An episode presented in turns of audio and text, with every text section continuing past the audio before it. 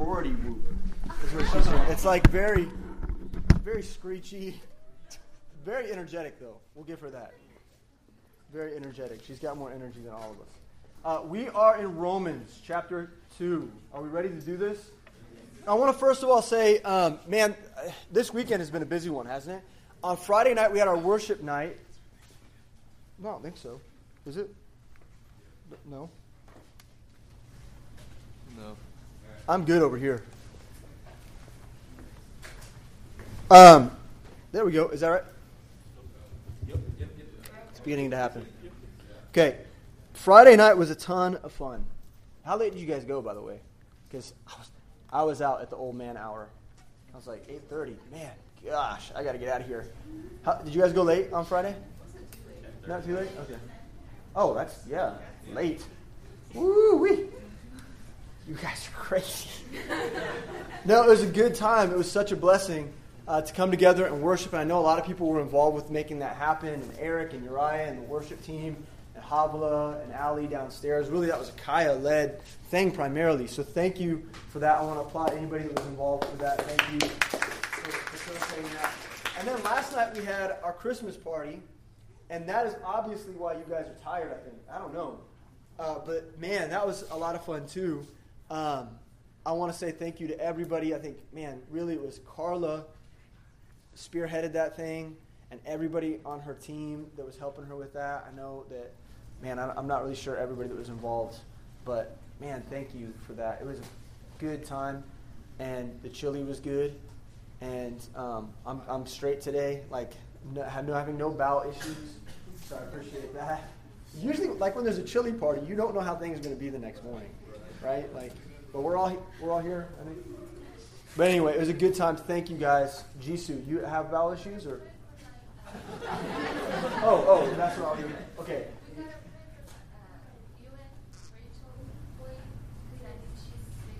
Rachel Ong, you mean? Yeah, no, yeah. No, no, no, no. I can't understand. You can pray for her too. Yes. But there's uh, Rachel Bui. She's sick today. Oh. Okay. Okay, another Rachel. Uh, Oh, okay. Real Rachel. What's going on right now? Real Rachel. Um, well, yeah. Okay. Okay, so we should pray. Let's pray again. Can we do that? Let's pray. Dear Heavenly Father, uh, God, we are grateful to be here. And um, Lord, this is my family. These are my friends. I'm excited about just hanging out with them and being with them and having this opportunity to open your word with them. God, I pray that you would use me to communicate what you, uh, your word says clearly. And, and I don't want anyone to be confused uh, by the text. Um, God, you have uh, so beautifully laid out uh, exactly what it is we should be believing and, and what it is that we should understand. And, um, and God, so I just pray that you would use me uh, to make that clear. God, I pray for both Rachels who are sick. Um, both Rachels are sick this morning. So, Lord, I pray that you would be with both of them and take care of them and heal them. Um, Lord, you are the great physician, and uh, you are a friend to those who are in need and hurting. And so, Lord, I pray that you would extend uh, your hand of healing uh, upon them and you'd allow them to recover fully so they could be back with us, uh, worshiping and, and, and enjoying uh, your presence. Lord, I pray this in your Son's name. Amen. Um, okay. So, Mike Renault, awesome having him here. Um, that was a good time. So it's been two weeks since we've been together, though. Okay? Uh, and last time we got together, we discussed a very easy topic to talk about hypocrisy. That was fun. Right? We talked about uh, what it meant to be hypocritical. And, and we discussed that the tendency of a person, uh, when they grow fixated on comparing themselves to other people, what's the outcome of that, right? Like, so what happens when you begin looking at other people's lives, okay, and then comparing them to your own? What's the outcome of that? What, what is the logic? What's the train of thought that gets you there? And how does that affect uh, how God perceives you? Okay, so a hypocrite is someone who might focus on the activities and, and the sinful struggles of others, and they think condescendingly. Right? They think, they think themselves better. And over time, this type of person grows ex- uh, increasingly unrealistic concerning themselves. They get more and more deluded concerning how God perceives them. And they put themselves in a favorable position and they, and they look down upon other, other people. And the Bible characterizes these people uh, as religiously pious, proud, and hypocritical. And you know what? We are all guilty of this, aren't we? This isn't something that when we read about it is unfamiliar. When we read about the hypocrisy of these Jews and Gentiles in, in Rome, these believers, it's not an unfamiliar thing. You know, sometimes it's really easy to read the Bible and think that it's about other people. Like when you understand historical context and you start getting a grasp of the Bible and you start looking at it a little bit more intellectually, sometimes you can lose the fact that God preserved this word for you. Can't you? That's really hypocritical to think that way. It's really pious of you when you refuse to see the Bible as a looking glass and a mirror for yourself. We all struggle with hypocrisy. We all struggle with it. And as one loses their biblical reasoning, as they neglect certain biblical principles, then all they have left to hold on to is a hollow shell of religion. And what good is that hollow shell? What good is that to us? The only thing that that religion can do is breed hypocritical thought and a wasted life. And so let's look again briefly. Let's, let's look back at what we studied uh, in terms of how a, a hypocrite thinks. And I want you to look to see if you're guilty of any of these things. And if so, we need to continue to correct hypocritical thought in our lives. So the first thing that we need to look at, you can go, yeah, there we go. Hypocr- hypocritical thinking number one. A hypocrite believes that they have more favor with God because other sins appear more egregious than their own. In verse 1 of chapter 2, it says, Therefore, thou art inexcusable, O man, whosoever thou art that judgest, for wherein thou judgest another, thou condemnest thyself, for thou that judgest doest the same things.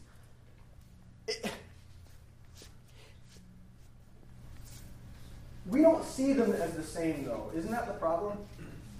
That's part of the problem. The hypocritical thinking uh, is, is about forgetting that our sin is equal, equally as detestable to God as the sin of an alcoholic or a fornicator or, or someone who's addicted to pornography.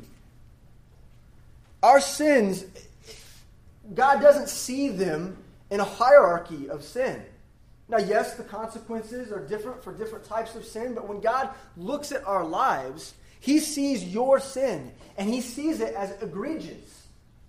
But yet, we've created a hierarchy, a system in our mind that says that there are certain types of sin that are particularly detestable to God. And if I don't fall into that sin category, then I am somehow better off. And that's wrong. That's wrong thinking. And it's hypocritical, hypocritical because the Bible says that all have sinned and come sh- short of the glory of God. Every single one of us.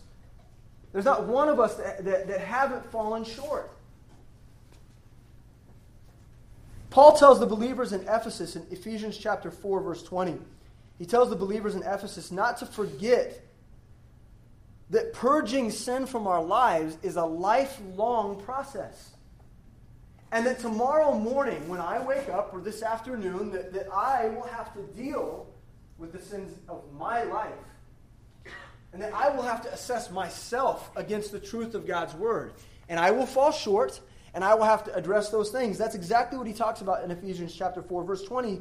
He says, But ye have not, uh, not so learned Christ, if so be that ye have heard him and have been taught by him, as the truth is in Jesus, that ye put off concerning the former conversation, the old man, which is corrupt according to the deceitful lusts, and be renewed in the spirit of your mind.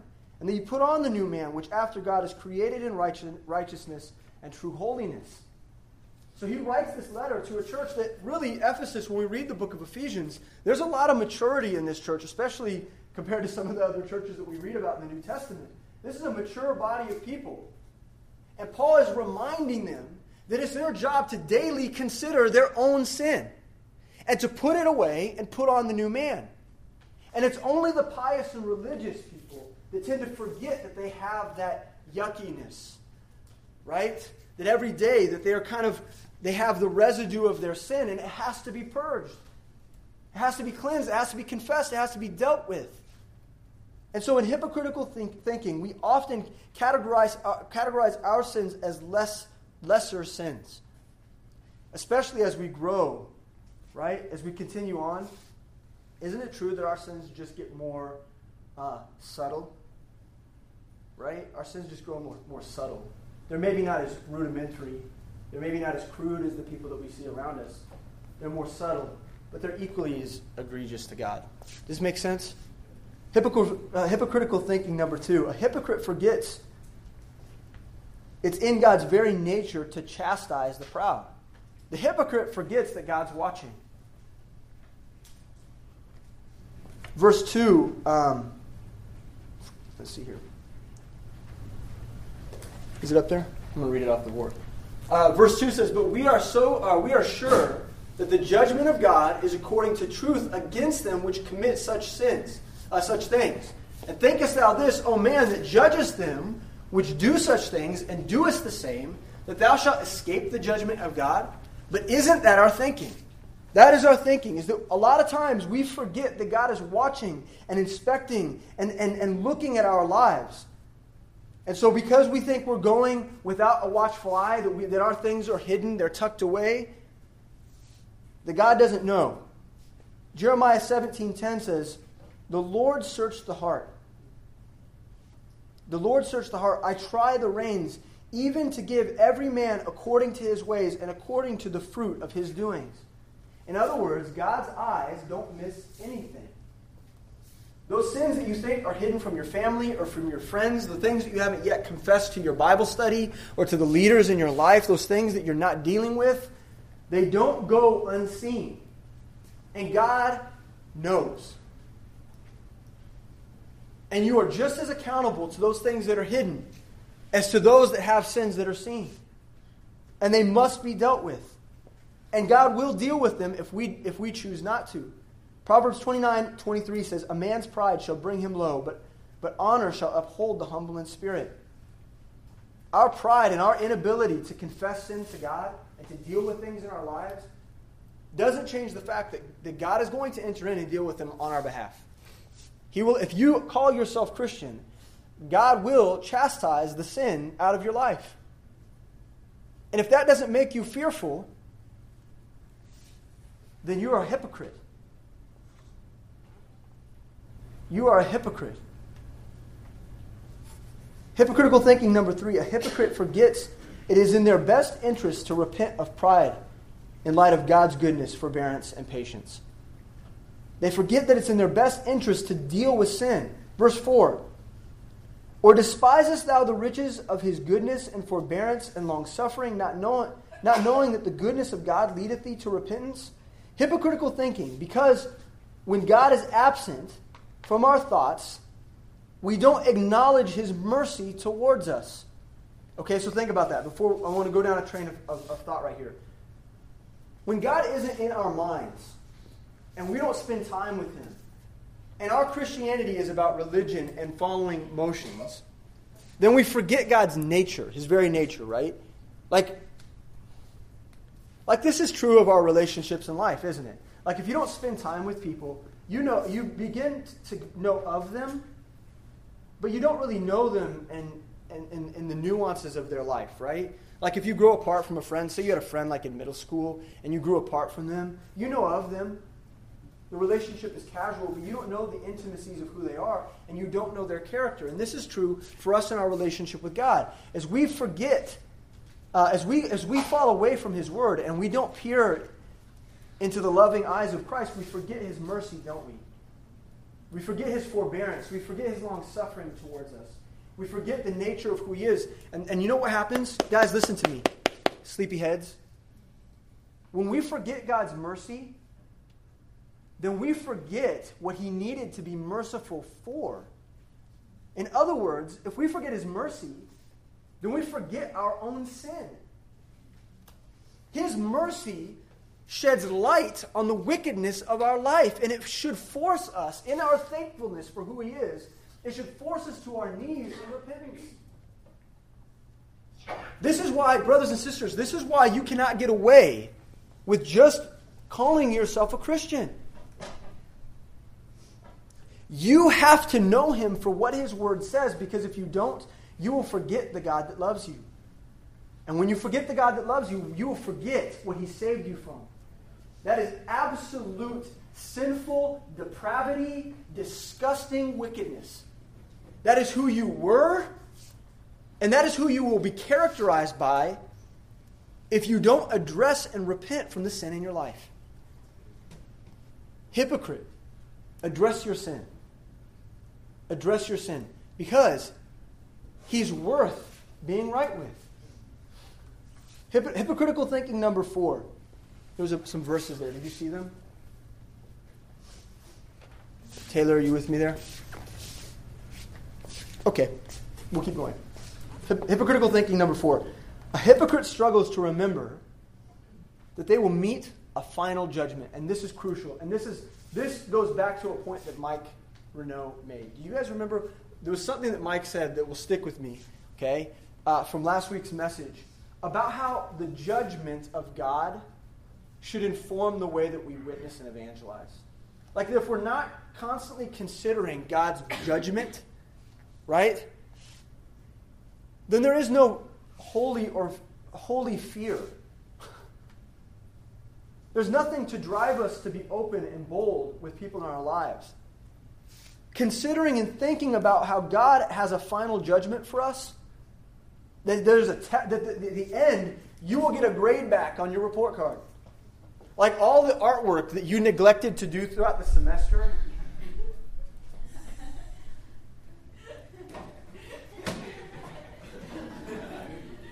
Oh look sympathy over here. Don't be so sympathetic. No, no, these are good students. These are good students. Right?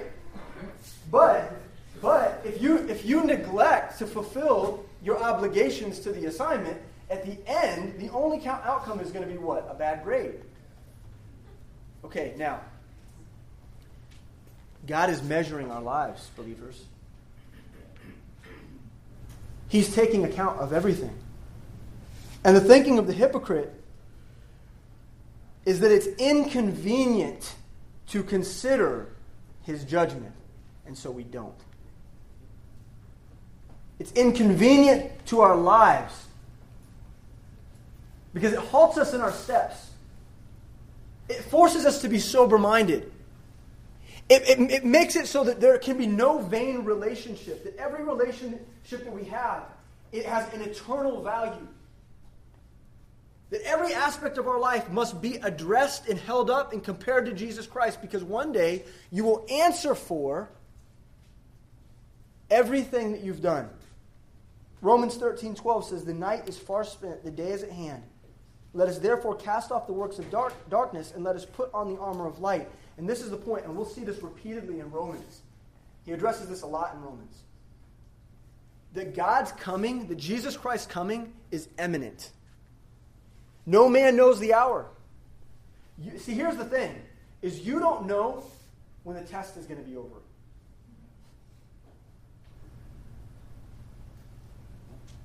And when God says stop, just like the ACT, you put that pencil down, you're done, right? And then the judgment comes. And when Jesus Christ returns, the same thing will be true. And that coming is imminent. And the early believers believed that, and it informed the way they lived. And it caused Christianity to explode all around the world because they believed that Christ's coming is imminent. And now, 1800 years, 1900 years later, we find ourselves in a situation where we've forgotten that Jesus Christ's return is imminent. And so we've foregone the pressing nature of the gospel. We've put it aside. We've forgotten that there's going to be a final grade. And God has a judgment that accurately reflects the record and measure of our response to the gospel, but also to our deeds. And that's what we're going to address today. Okay, before we do that, I want you to go to my first main point, please. Here's the first key point. Okay? This is going to get, guys, today is going to be tough. Did you see the name of the message, by the way? Judgment. A righteous God. All right? That's never a good sign for you. when the slideshow starts with the word judgment. Okay, so this is heavy lifting. All right, but here's our first key point. While the unsaved person, you know that person in Romans chapter 1 that we addressed? The unsaved person? While the unsaved person neglects to see the great white throne judgment, you might not know that term, we're going to come back to that.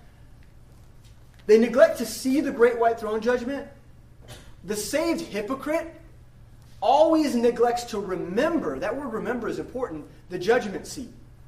Okay, so for the, for the unbeliever, they have a hard time seeing that they're going to be judged for their, their lives and that one day they're going to stand before God and they're responsible for how, how they responded to the, the gospel when it came to them. How did they respond?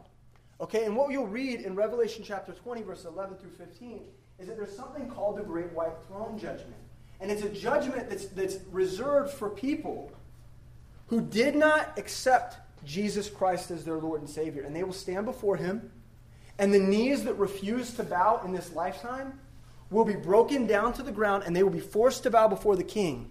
And then, guys, I, I hate to say it, but that person, that individual, will be cast into hell for eternity. Because he's just and he's right, and our sin is inexcusable. That's why. That's why. And you can read about it, and it's, and it's way heavier to read about than for me to talk about.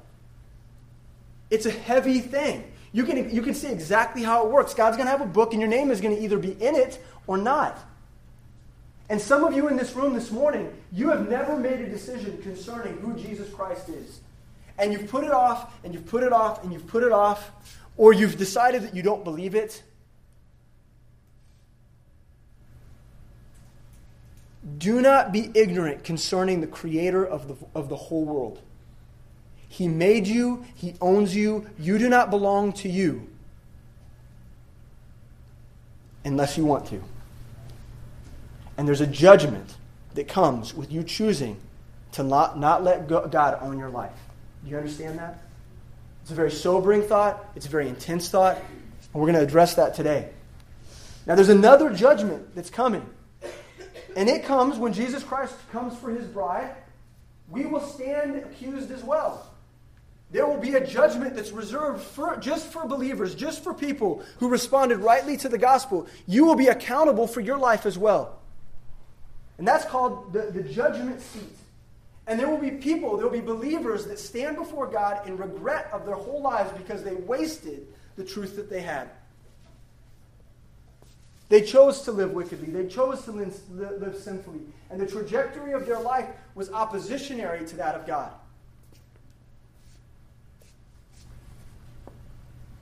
And so the truth is that for the saved person, the saved hypocrite specifically, your problem is that you don't remember the fact that Jesus Christ is coming back for you.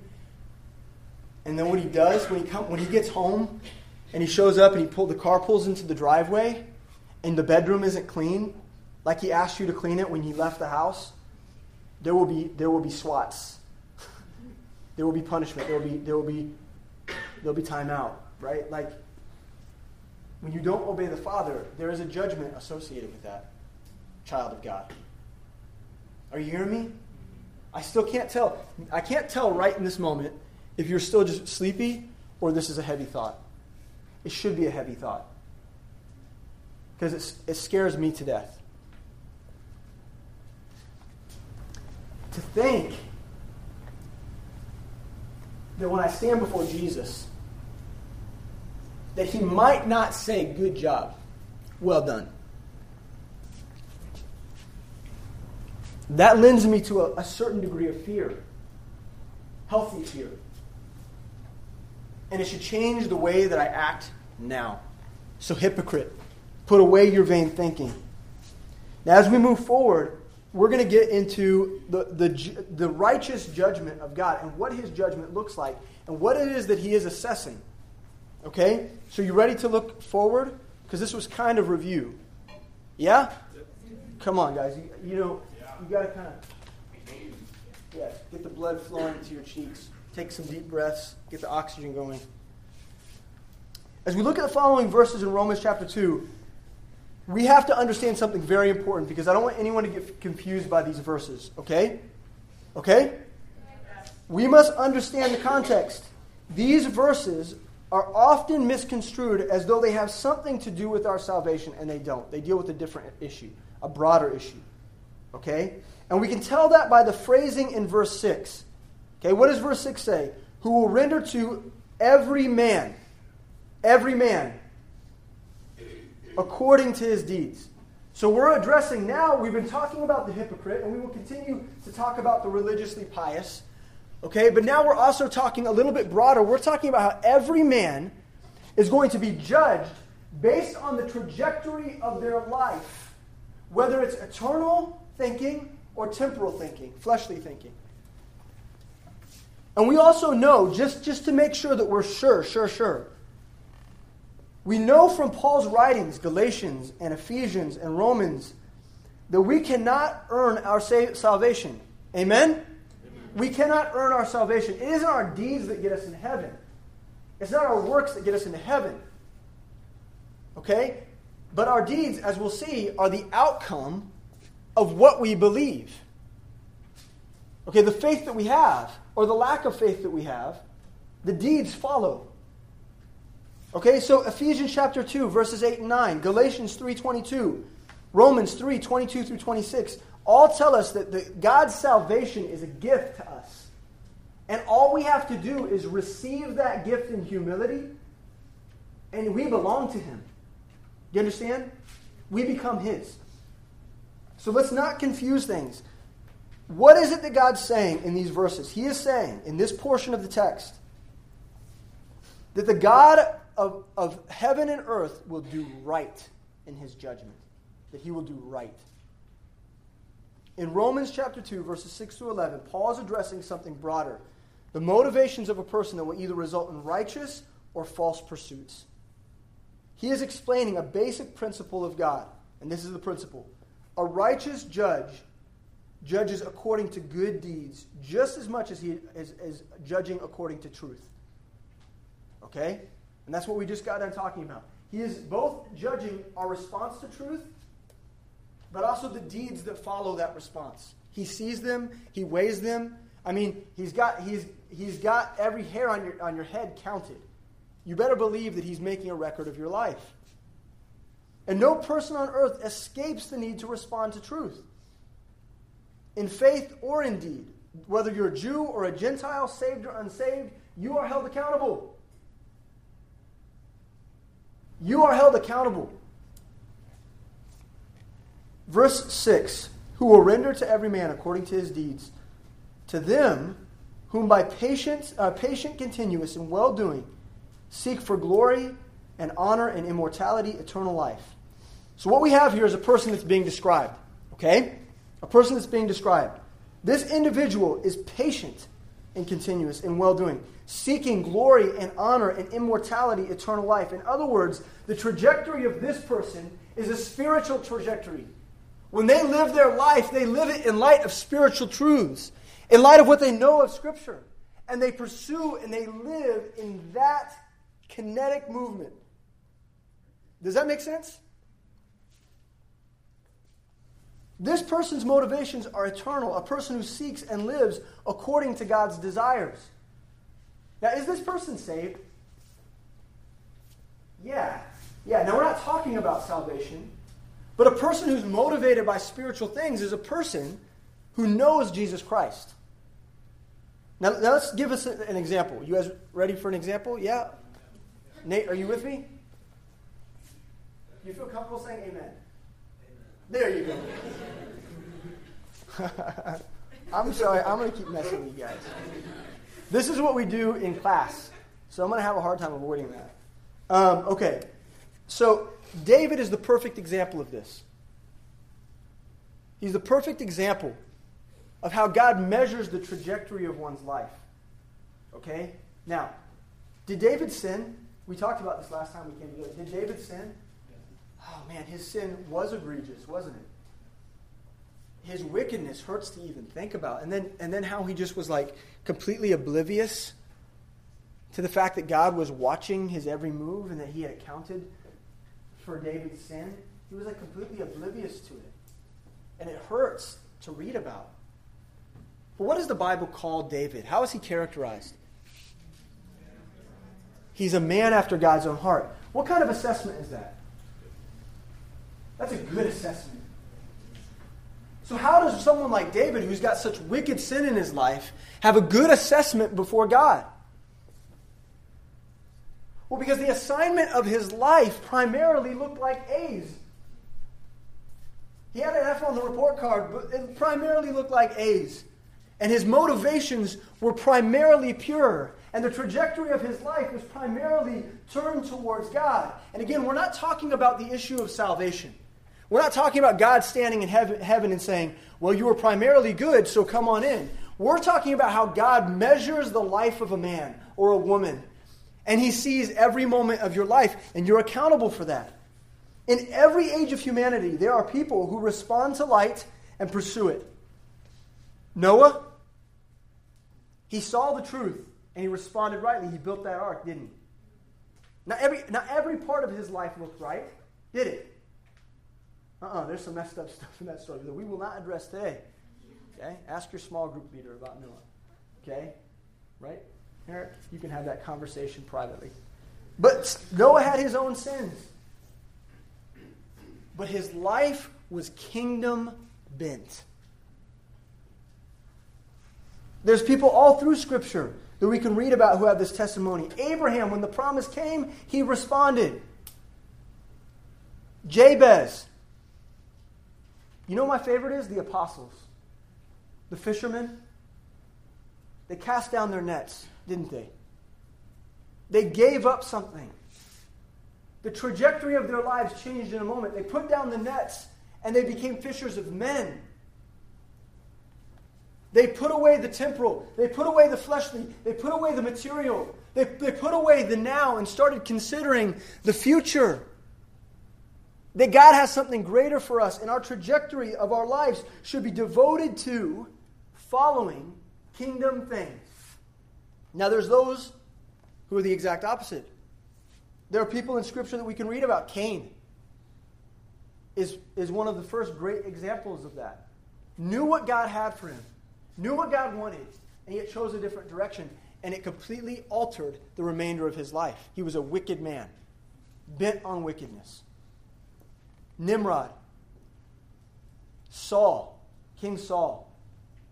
I mean, the, the, the majority of his life is characterized by absolute wicked living.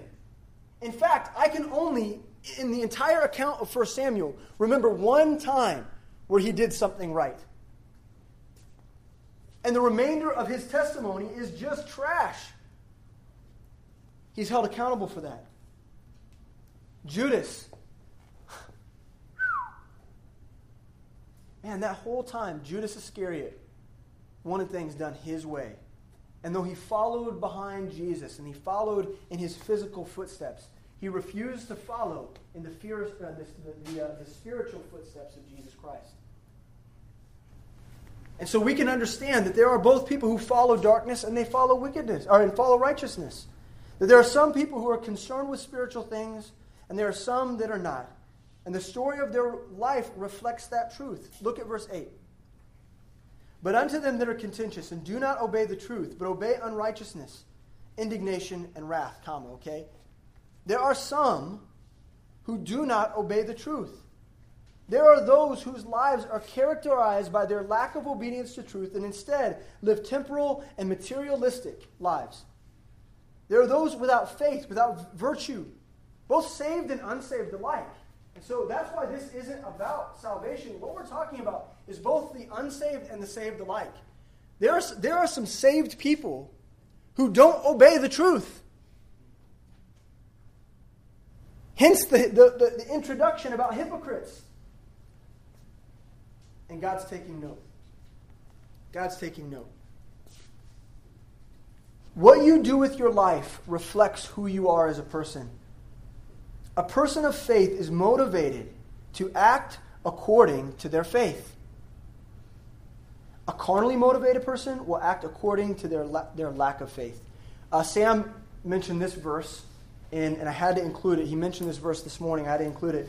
Romans chapter 8, verse 5, if you want to turn there real quick. This verse is a perfect reflection or, or a, a, a, a pattern verse for what we're talking about. Romans 8 5 says, For they that are after the flesh do mind the things of the flesh, but they that are after the Spirit, the things of the Spirit. For to be carnally minded is death, but to be spiritually minded is life and peace. And so here's the key question for you. If you can pull that up. Is that trajectory of your life? Is the whole of your life? Assess yourself right now.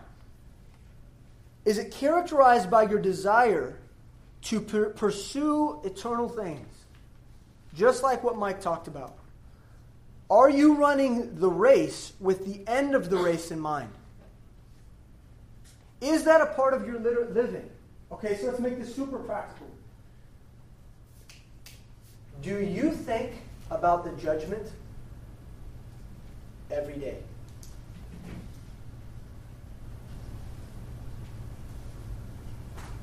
You know, um, my students are sometimes uh, guilty of putting off what could be done in class that day, right? So my class is a studio-based class, right? And in class, uh, we have we have assignments, and we do, do these projects. I introduce the project, and then they have a certain amount of time to complete their painting or their drawing or whatever it is that they're creating in that time, right?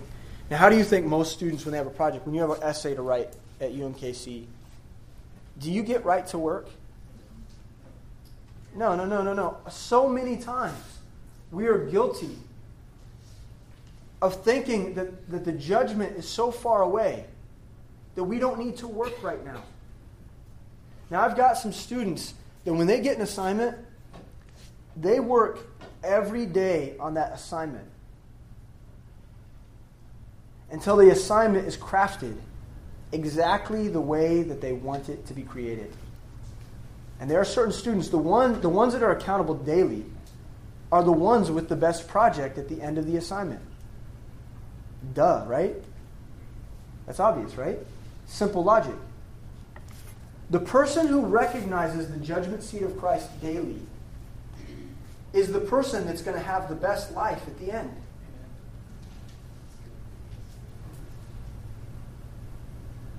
The person that's responsible every single day for handling and stewarding what God's given them to them, and they acknowledge it and they hold it. Not like the reprobate, they hold it in their hands with kit gloves as though it's so precious. Those are the ones with the best judgment seat. And so the, the question remains what is your desire and what are your motivations? See, there's a corresponding judgment to our motivations and actions. Did you know that? What is God's response to these two types of people, both the spiritually minded and the carnally minded? What is his response? See, in Scripture, whenever we see the word judgment, it always deals with works. Okay? It always deals with measuring your works. And he does this with precision, don't you know? Don't you know? I said that like I was from Wisconsin, didn't I? Whoops. Don't you know that God measures things precisely? You know, it's in, in Zechariah, it talks about Jesus outfitting Jerusalem. It's this beautiful picture. He's got a measuring rod, and he's outfitting Jerusalem for the future millennium. And you see him out there, and he's measuring it. And he's looking at it with precision because he knows what want, he wants it to be. And he's doing the same thing with your life. He sees you. At, at, you seem like, you know, you think you're unimportant to God, but you're of eternal importance to God. And there's consequences associated with those who don't want to follow. Look at verse 9. Tribulation and anguish upon every soul of man that doeth evil, of the Jew first and also of the Gentile. Verse 10 But glory, honor, and peace to every man that worketh good, to the Jew first and also to the Gentile. So, this is what this means very simply, very, very simply. Listen. For those that live evil and carnally, tribulation and anguish for you. For those who live faithfully, they're eternally motivated. Glory, honor, and peace. Very simple. Now, why does it say to the Jew first and also to the Gentile? Why? Why does it say that? Why does it say that? that? Have you ever thought about that? To the Jew first and also to the Gentile? And this is a very important truth. This language highlights the fact that increased light brings increased responsibility. Right? You, you guys know Montana, right? I don't know, you maybe have heard this story before. When Montana first started coming around, uh, we were hanging out at, at, my house and we were actually praying. We do a Bible study with him and some other guys from Lee Summit West. We were doing a Bible study at my house. And Montana was just first figuring out what it meant to follow Jesus. He was like a, a baby Christian. And he prayed this really, really great prayer. You guys know this prayer? He, he throws himself under the bus. Oh, yeah, so you know. Yeah, he, it's the right prayer. Because it's the prayer of a, of a, of a humble and naive follower of Jesus Christ. And, and the prayer was the exact quote from Spider Man. with, with God, I, uh, with great power comes great responsibility. Right? Isn't that what the. Isn't right? Isn't that something like that? He prayed that, and everyone looked up at each other like, what? oh, yeah, yeah, yeah, yeah. No, yeah, yeah, yeah. Let me use my powers for good. That's right. But he was, he was praying that with this in mind, right? He was praying that with this in mind. Okay, this idea that with the more light that he received, the more responsible he was for answering for it. The hypocrite's consequence precedes the heathens simply because they were afforded more truth. Right? The Jews were mentioned before the Gentiles, first the Jews, because you were given more truth. You walked with God in the desert and in the wilderness. You know the truth. You're held accountable first and foremost because you had more light. But nonetheless, they will both be receivers of judgment. Both. Just because the Jews first doesn't mean the Gentiles excused. They're both available to receive judgment regardless of their circumstances and the amount of truth that they received. We learned about that in chapter 1. Which leads us to this next and very crucial point, believer. Christian, Christian, listen closely. This is for you. The more exposed to the Bible that you have been, the more obligated you are to obey with purity and precision.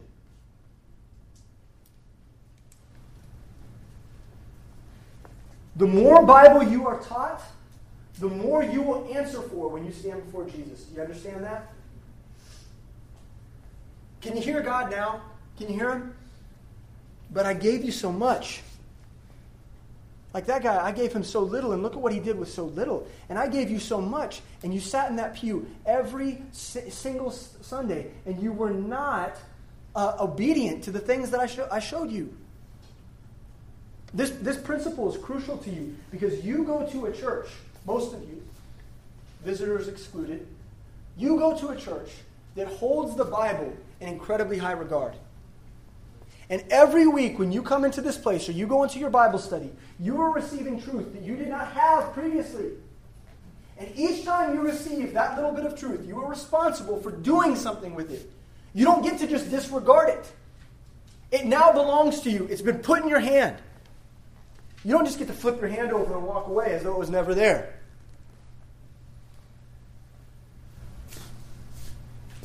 Now, if you understand, listen, if this group of people comes to understand that truth, holy moly, you will not, a year from now, you will look like a completely different person. If you understand your obligation to do something with the truth that's given you you will be completely different. You'll be a soldier, is what you'll be. Uh, you won't just be a soldier. You will be like, I don't know, what's an important kind of soldier? Like a Marine. I know a lot about soldiering. Like a Marine or like a Green Beret. Is that a thing? Yeah, is that good? Navy SEALs. Those guys are important. You will be a stud if you could simply just recognize that each time truth is put in your hand, that you're obligated to respond rightly to it. Let's continue on. And let's look at how God is a fair judge, and we'll close with this. Verse 11, I'm going to read through 16. Verse 11. For there is no respect of persons with God. Boy, isn't that such a freeing, freeing verse? That exposes something in the hypocrite, who is a respecter of persons, who does judge and compare. God has no prejudice. He doesn't see skin tones, okay? He doesn't see economic status, right? He doesn't see your, your baggage. He doesn't see those things, okay? He sees you for a soul. He's not a respecter of persons. Verse 12 For as many as have sinned without the law shall also perish without law. Okay, that's speaking back again to the Gentiles who didn't have truth as the Jews did, right? And as many as have sinned in the law, the Jew, shall be judged according to the things that they know about the law, right? Seems fair. For not the hearers of the law are just before God, but the doers of the law shall be justified. Okay, so, so listen. It doesn't matter how much you know, smarty pants. Okay? It's what you do with what you know. Can you be faithful with a little? You don't deserve more if you can't be faithful with little. I mean, some of us want all this responsibility, and we haven't even been faithful to the smallest things. Isn't that interesting? Okay, let's get back in the context. For when the Gentiles, which have not the law, do by nature the things contained in the law, these, having not the law, are a law unto themselves. Okay, we'll talk about that in a second. Which show forth the work of the law written in their hearts, their conscience also bearing witness, and their thoughts, the meanwhile accusing or else, or else excusing one another. In the day when God shall judge the secrets of men by Jesus Christ according to my gospel. This passage is telling us that proximity or lack of proximity to truth is not an excuse for following the truth we've been given.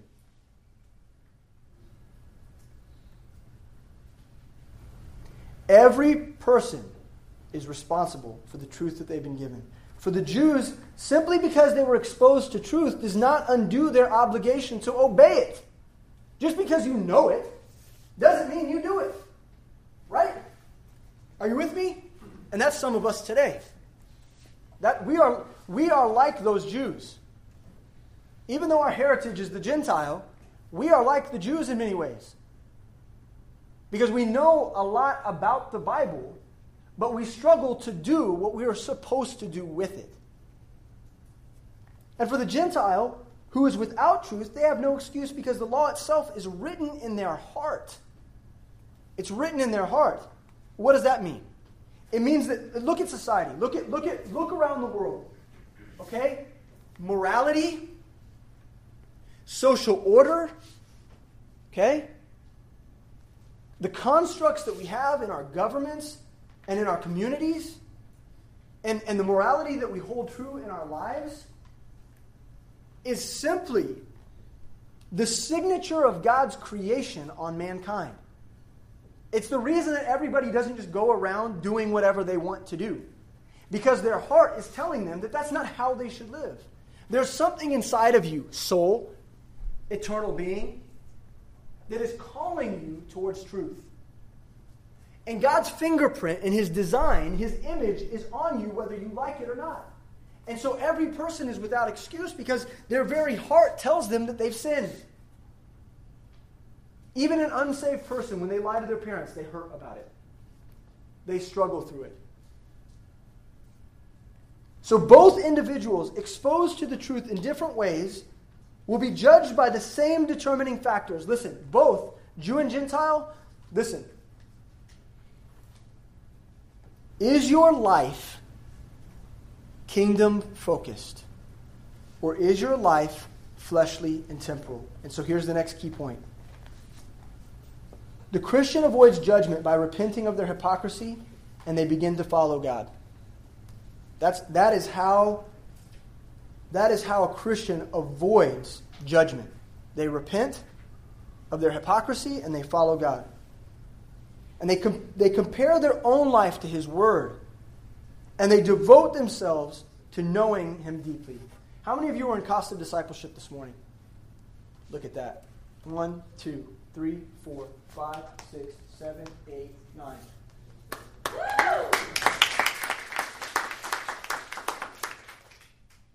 That's amazing, folks. That's like one tenth of who's in here today was in Costa discipleship this morning. And you know what? The people who go into Costa discipleship are saying this I am ready to change the trajectory of my life and devote myself to the Word of God and the knowing of who God is. That's what that means. So praise God for the decision that you're making. But you have to make that decision daily. You need to begin to devote your life to knowing Him more, to being His friend, to being intimate with Him. You want to know more. You want more responsibility, right? That's what you want.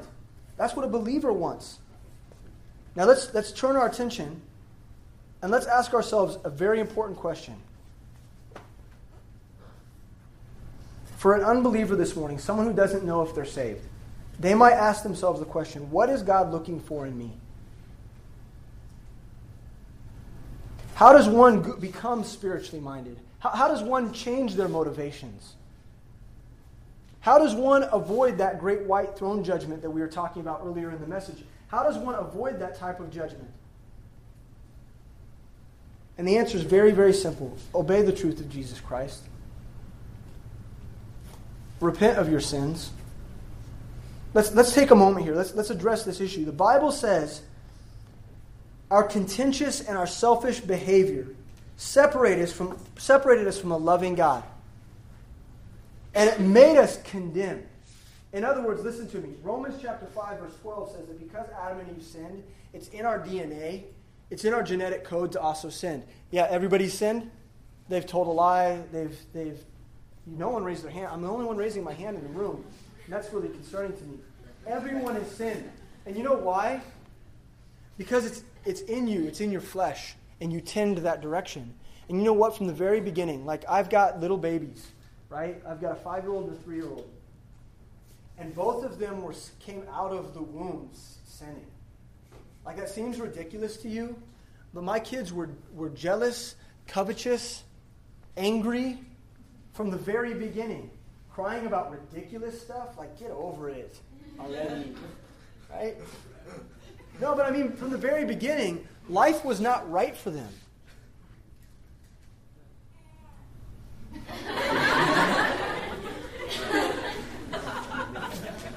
God is so funny.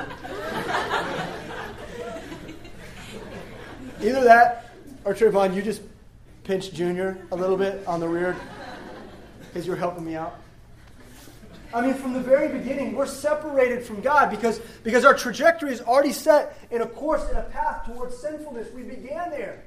That's where we began. And Romans chapter 3, verse 23 says, For all have sinned and come short of the glory of God. And so, listen to me this morning, guys. For those of you who don't know where you stand with Jesus Christ, listen to me very carefully. You need to think very soberly about your sin. Because your sin has put you on a, on a, in a place where you are separated from God. Romans 6.23 says, the wages of our sin is death. It's death. And death in the Bible is, is talking about hell. It's talking about separation from God. In the, in the Bible, whenever the word death comes up, what we're talking about is separation, eternal separation from God. And your sin, listen, because God is holy and you're tainted, you don't deserve to be in his presence. And the only place for you when you die is hell, is separation. Do you understand? And I'm saying that in all seriousness. That is the path that you began on. Your father, the Bible says your father, when you're born, your father is Satan. Because of the decisions that your forefathers made. You belong to Lucifer himself. But the Bible tells us something amazing that Jesus came to set us free from our sin. That He wants us to put off that bondage and put off that destiny and step away from that path and enter into a new path. And it's done very simply. Listen to me. Do you believe that Jesus Christ is the Son of God and that He came to die for your sins? And that He rose again to defeat sin in your life? And if so, simply put away that sin, repent of it. Put it before Him and ask for forgiveness, and you'll be set free, and you'll become a part of His family, and the trajectory of your life will forever be changed. Do you understand? Romans 3.23 says, For all have sinned and come short of the, uh, the glory of God. But verse 24 says, Being justified freely by His grace through the redemption that is in Christ Jesus. That the, there's redemption in Him. And Romans chapter 10, verse 9 says that if thou shalt confess with thy mouth the Lord Jesus, and shalt believe in thine heart that God hath raised him from the dead, thou shalt be saved. If you're willing to take Jesus, the knowledge of Jesus, you, you know about Jesus, right? Does everybody in here know about Jesus? If you're willing to take the knowledge of Jesus and say, you know what? I know you as Jesus, but I want to make you Lord Jesus. And I want to confess you to the world as my Lord Jesus guess what? His promise is that he'll save you from your sin. And you will be adopted into his family. And then you will belong to him. And he will forever keep you until the day that he returns for us. And you will then avoid the great white throne judgment. That you won't stand before him in, brokenness and wickedness in your sin, but that you'll be set free.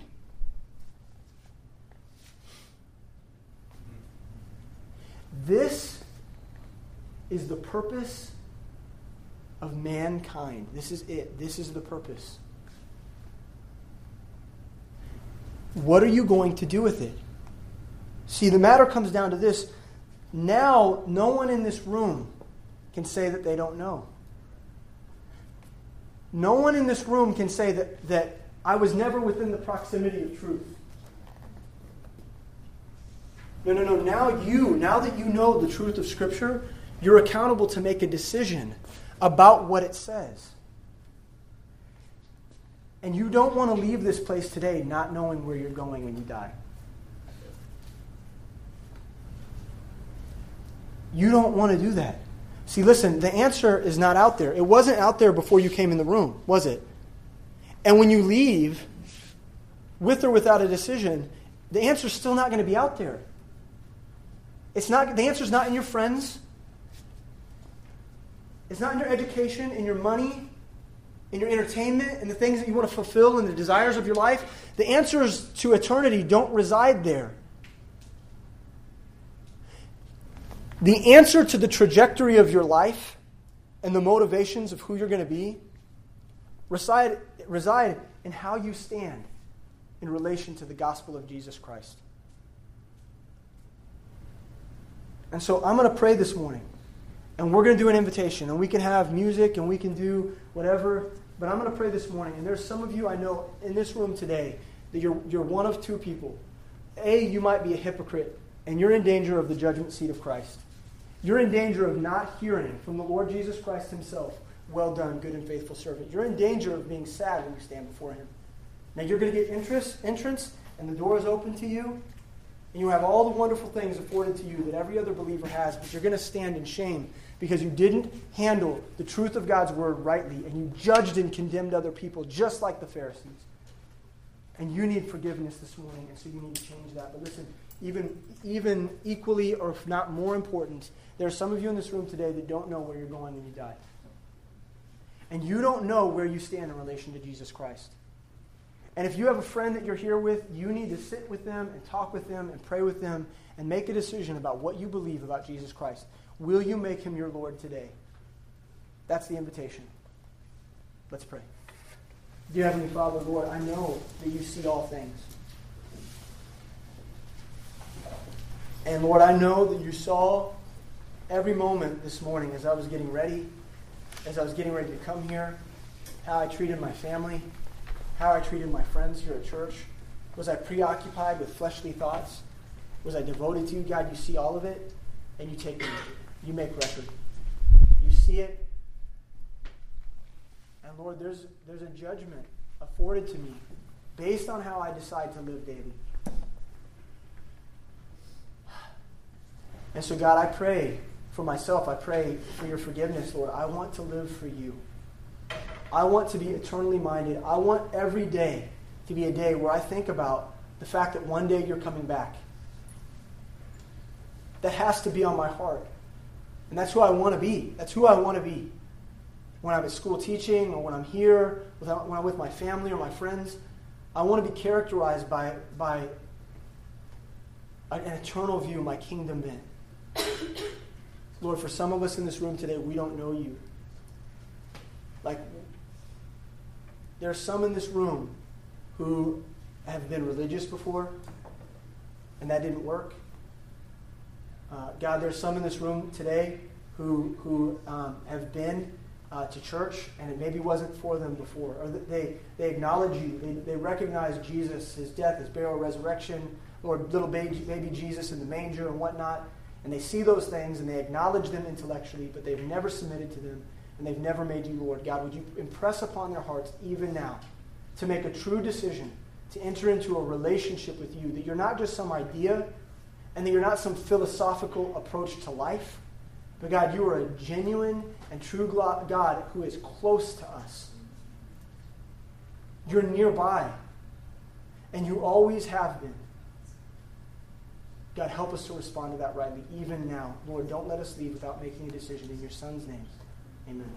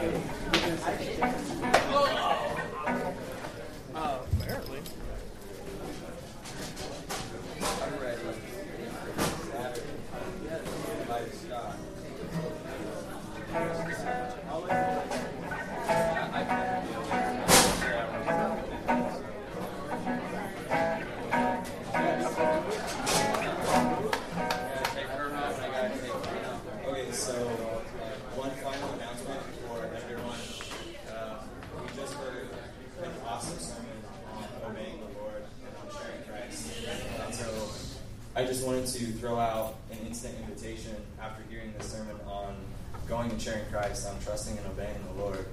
Um, if you would like an opportunity to go and evangelize, we are going to Clara Manor at 2 o'clock. We're going to go and hand out 100 blankets to those that may not have them or are in desperate need. We're also going to go and share the gospel. So if you're not sure, you've never shared the gospel before, or maybe you're a veteran, either way, if you want to take part and trust and obey the Lord and go and share after we've just heard the sermon on it, um, you can come up. I don't know all the details. We're going to go up to main service as soon as we pack up all the stuff. Um, Kyle Ginther, Nathan Murray, Larry Smith. If you see any of those guys, grab them. I'm going to go up. Abishai and I are going to go. Um, but yeah, we have, and Carla too, she wants you to know.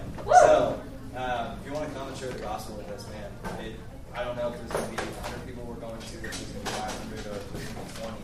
But if you guys want to go, now's an opportunity. We can go up preach tracks just like we just heard. So, thank you.